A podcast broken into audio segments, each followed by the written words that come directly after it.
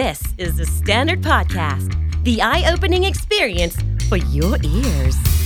สวัสดีครับ ผมบิ๊กบุญ และคุณกำลังฟังคำนี้ดี at work ภาษาอังกฤษที่เราควรต้องรู้และเอาไปใช้ในการทำงาน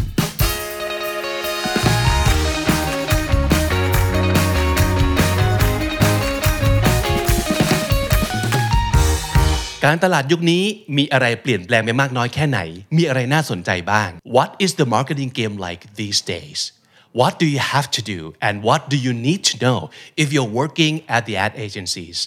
What do you need to know if you're probably working for the biggest brands out there or maybe you're just someone who's simply trying to sell something On the show today, Comedy is talking to คุณอัธวุฒิเวสรานุรักษ์ CEO ของ Adapter Digital Group and get some answers. ที่จริง ๆ พูดพูดไว้หลายครั้งมากคือเรื่องเขาเรียกดิจิตอลที่มันกลายเป็นเขาเรียก core marketing strategy แล้ว คือคือแต่ก่อนอะเวลาพูดเรื่อง marketing strategy อะครับมันก็จะเป็นการพูดออฟไลน์ แล้วก็ไปพูดเป็นออนไลน์แยกกันเนาะตอนนี้มันจะเป็นเขาเรียกว่าเหมือนฟิวชั่นกับไฮบริดอยู่ด้วยกันแต่ดิจิตอลมัน lead เพราะว่าเวลาคิดอะรูระบบความคิดหรือรูปแบบวิธีคิดอะ even จะเป็นแพลตฟอร์มอีเวนต์จะเป็นช n แนลหรืออีเวนต์จะเป็นยกตัวอย่างคือ creator อย่างเงี้ยครับมันเริ่มเป็นดิจิตอลเป็น core then spin off ไปเป็น traditional มันจะไม่เหมือนเมื่อก่อนเลย เมื่อก่อนมันจะเป็น ออฟไลน์ then ออนไลน์ then view view มันเปลี่ยนอ่าอันนี้คืออันหนึ่งที่พบเจอเนาะในในในระบบ systematic ของลูกค้าแต่ลูกค้าก็ยังมี 2 ประเภทอยู่นะปัจจุบันเนาะลูกค้าที่ที่ modern modernize สิ่งนี้ละ กับลูกค้าที่ก็ยังมีมีมีมี traditional thinking อยู่อ่าก็ก็ต้องอาศัยเวลาต้องมาแบบนี้อะประมาณนั้นมีทั้งสองอย่างเลยครับหนึ่งคืออาจจะยังเชื่อในสูตรเดิมอยู่กับสองคือว่าอยากเปลี่ยนนะแต่องค์กร move ยาก องค์กรใหญ่มาก แล้วก็ hierarchy เยอะมาก ฉะนั้น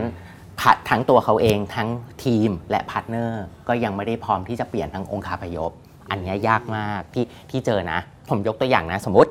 แต่ก่อนลูกค้าบอกว่าอยากทำ branding สิ่งที่จะเกิดขึ้นก็คือบริษัทที่เป็น offline agency ก็จะคิดสมมุติคอนเซปต์เนาะใน strategy strategic proposition message แล้วก็ออกมาเป็นหนังค่ะ อะอันเนี้ยคือสูตรสำเร็จเลยเรียกว่าสูตรสำเร็จเราก็จะเห็นหนังกันเพียบเลยหนังบิวแบรนด์หนังที่ดูแล้วหัวเราะร้องไห้ อะไรก็แล้วแต่ อันนี้คือสูตรเดิม แล้ว then ออนไลน์ก็มาต่อว่าเช่น แล้วออนไลน์จะทำอะไรต่อจากสิ่งนี้ใช่ไหมฮะพอยุคที่บอกว่ามันเปลี่ยนมาเป็น modernize แบรนดิ้งอะการทำแบรนดิ้งมันไม่ใช่การทำวิดีโอแล้วอะมันเริ่มมาเปลี่ยนเป็นการเขาเรียก active เขาเรียกแบรนด์ conversation ใน community ซึ่งมันอาจจะเริ่มจาก โซเชียลก็ได้ มันอาจจะไป inject อยู่กับ creatorเป็นจุดกำเนิดก็ได้ อย่างผมผมมีทำงานให้ลูกค้ารายหนึ่งที่เป็น Product ที่เป็น Energy Drink อย่างเงี้ยครับ วิธีคิดเรื่อง branding ก็เปลี่ยนไปเลยคือไปก่อกำเนิดจากการ build culture กับยกตัวอย่างคือ creator เป็นหลัก แล้ว then ไป active conversation อยู่ใน TikTok อย่างเงี้ยแต่มันคือ new branding ผมว่าอันหนึงที่มันน่าสนใจมาก ๆ ทราบไหมครับว่าเช่นที่ผ่านมามันมี หนังประกันเจ้าหนึ่งที่แบบเมื่อก่อนเราดูประจำอะที่เรารู้ว่าเขาจะต้องออกมาแล้วเราเรียกน้ำโศกตลอด tear-jerking ต่างๆเขาเพิ่งออกหนังใหม่มาเมื่อ 2 เดือนที่แล้ว ค่ะ เราเห็นกันไหมคำตอบคือไม่ค่อยมีคนเห็น เพราะมันเปลี่ยนไปแล้วไง viewership เขาเรียก viewership อะมันเปลี่ยนวิธี หรืออีเวนต์ผมมีทำทำลองทำเขาเรียก experiment ไปให้ลูกค้ารายหนึ่งซึ่งเป็นขนมเนาะขนมยี่ห้อหนึ่งว่าแบบ วิธีการซื้อ media ที่ build พวกวิวแบบเดิมอะมันไม่ work เพราะว่ากลายเป็นคนเริ่มดูวิดีโอแบบเนี้ยลดลงมันเป็นเทรนด์จริง ๆ แต่คนกลับไปดูไอ content รูปแบบเดียวกันนะบน TikTok ซึ่งเราไป experiment บน TikTok แล้วไปให้ creator รายหนึ่งบน TikTok เป็นคนโพสต์ ตัว commercial ชิ้นนี้โดยใช้ headlining บางอย่าง ปรากฏว่าเราได้วิวเจเนเรตจากอันนั้นน่ะ เกือบ 4 ล้านวิวอะในเงิน ไม่ถึงแสนนะครับ อย่างเงี้ยยกตัวอย่าง สูตรอย่างเมื่อกี้ที่ผมบอกอะมันจะเป็นถ้าถ้าถ้าคำศัพท์เลยเขาจะเรียกว่าเป็น automate thinking ของ marketing อะคือมันเป็น automation เลยอะครับ ก็คืออะโจทย์มาแบบนี้ ฉะนั้นฉันจะทำแบบนี้มีหนังหนึ่งเรื่องมี KV หนึ่งชิ้นออกในช่องทางเซลล์ใดๆเนาะออนไลน์จะทำอะไรก็ 1 2 3 4 แต่ตอนนี้สูตรนี้มันใช้ไม่ได้เราเลย หรืออีเวนต์สิ่งที่ผมพูดเมื่อกี้ที่ผมว่า เอ้ย ไป launch โดยการสร้าง culture ผ่าน creator บน YouTube ก่อน แล้ว then ไป active conversation บน TikTok มันก็ใช้ได้แค่ณตอนนั้นเราต้องเริ่ม experiment สูตรของตัวเองที่เหมาะกับทั้ง life stage แล้วก็ life style ของ consumer อันนี้คือความยาก ถ้าเมื่อก่อน NC จะมีไบเบิลมาเลยครับหมายถึงว่า โจทย์แบบนี้ ฉะนั้นเรารู้เลยว่า 1 2 3 4 ต้องทำอะไร ฉะนั้นเวลาการเตรียมงานทุกอย่างมันก็จะเร็ว แต่ตอนเนี้ยพอมันกลายมาเป็นแบบเนี้ยแปลว่า 1 คืองานยากขึ้น แต่ 2 ต้องเร็วขึ้น เพราะ consumer ก็เปลี่ยนไวอ่าอย่างเงี้ยยกตัวอย่าง adaptive ครับ จริงๆ ถ้าถ้าคำเลยอะผมว่า adaptive ตอนเนี้ยที่สำคัญมากๆในยุคนี้นะเออจริง ๆ มันต้องมาพูดทุกควอเตอร์เลยด้วยซ้ำเอาจริง อย่างเงี้ยยกตัวอย่างเพราะว่ามันช้าไปแล้วอะมันมันเปลี่ยนเร็วมากจริงๆเอาง่าย ๆ คือแบบเราคุยกันเรื่อง Metaverse เรื่องคริปโตเรื่อง NFT ตอนนี้ใครออก NFT บ้างอย่างเงี้ยใช่ใช่คือคือเร็วมากเลยถึงบอกว่ามันเร็วมากจริง ๆ ฉะนั้น เกิดขึ้นและจากไปอย่างรวดเร็วใช่แล้วไม่รู้ว่ามันจะอาจจะกลับมาอีกก็ได้ถูกต้องใช่คือจริง ๆ เราแทบจะถ้าถ้าอย่างที่อะแดปเตอร์แล้วกัน เรามองเรื่องนี้กันแทบจะทุกเดือนนะครับมอนิเตอร์จากจากเดิมอย่างที่บอกเทรนด์เรามองกันเป็นรายปีเนาะ มันเริ่มหดมาเป็น quarter ตอนนี้เริ่มหดมาเป็นรายเดือน คือคือมันก็มี core ที่มันยังอยู่แหละ แต่ว่าไอ้ไอ้ความ minor มันก็มีความ crash ความ grow ที่ต่างกันจริง ๆ คือเราก็คาดเดาไม่ได้เอาจริงๆว่าอะไรจะเกิดขึ้น เช่น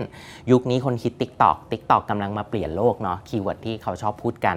TikTok คนทั้ง consume content ทั้ง convince ให้ซื้อสินค้า TikTok made me buy it เนาะ และสุดท้ายคือ commerce ได้ด้วย คือ กดสั่งซื้อได้เลย มี TikTok Shop TikTok Store ใดใช่ๆแต่มันจะอยู่ได้อีกนานแค่ไหน เราก็ตอบไม่ได้จริง ๆ อย่างเงี้ยยกตัวอย่าง ฉะนั้นแต่ตอนนี้มันคือสิ่งที่เป็นอมัสเราก็ต้องทำและเข้าใจในภาพรวมของมันจริงๆอันนี้ยกตัวอย่างแบรนด์ Ecosystem หมายถึงว่าแต่ก่อนเวลา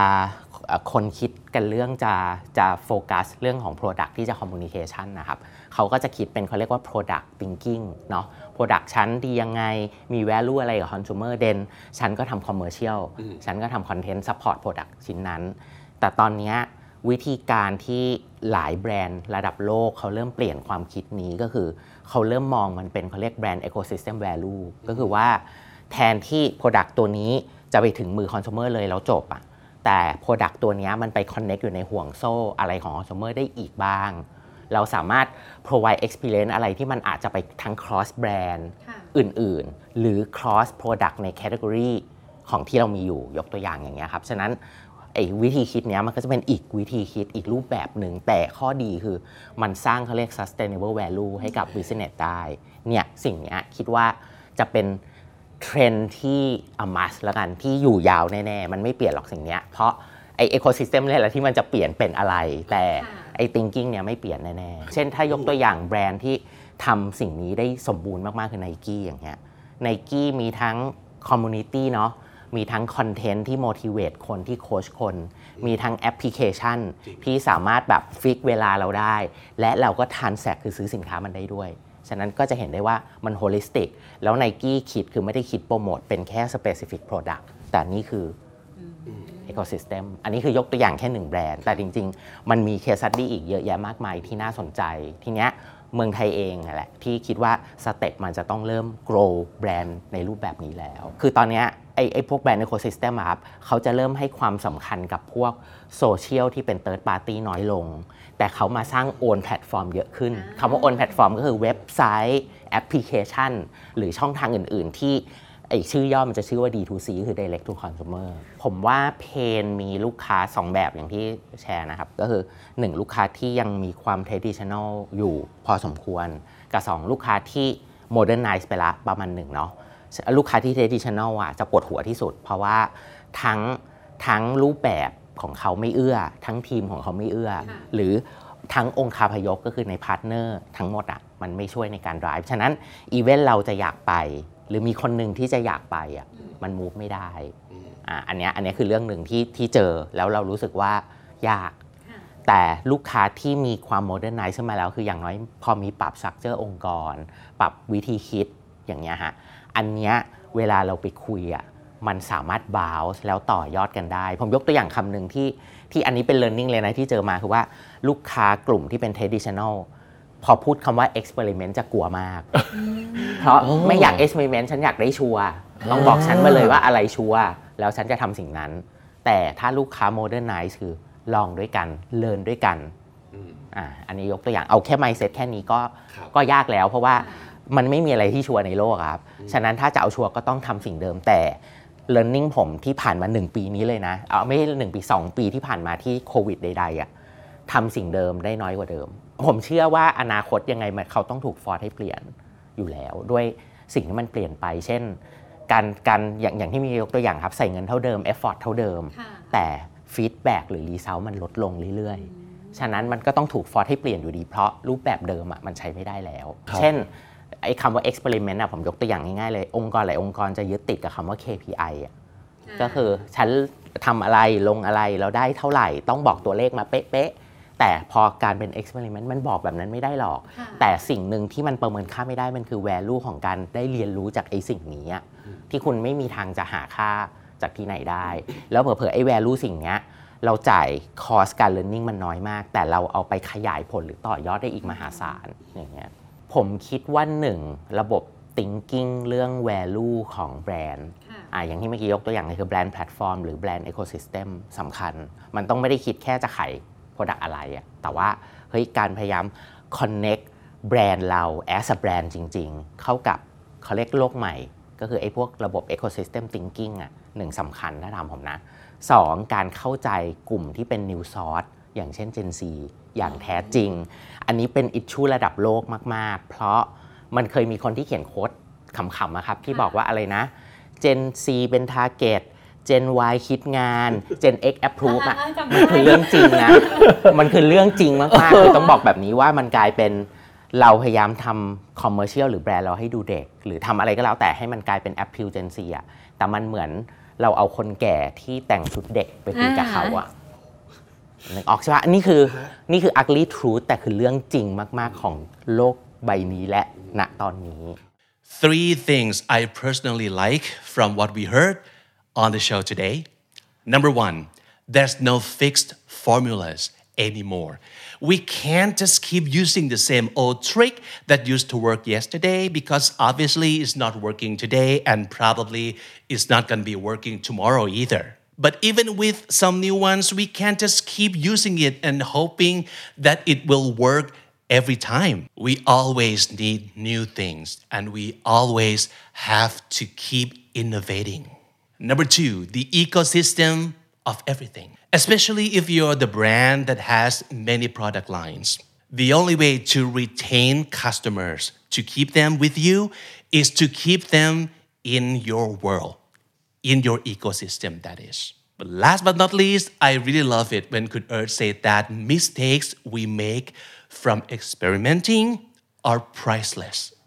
Don't be afraid of making mistakes, but be very afraid if you're playing it too safe and refusing to change. Because eventually you'll be forced to change anyway, and change is inevitable. I have talked to Earth so many times before, and each time we got to talk, I always learn new stuff and a whole lot, especially something about trends. Personally, I'm not someone who always keeps up with trends, as you may probably see, but I figured I really need to keep my eye on trends from now on if I still want to be in the game. What about you and your profession? Does it have anything to do with trends or marketing at all? Anything you want to share, please type in the comment section. I'll make sure to go check it.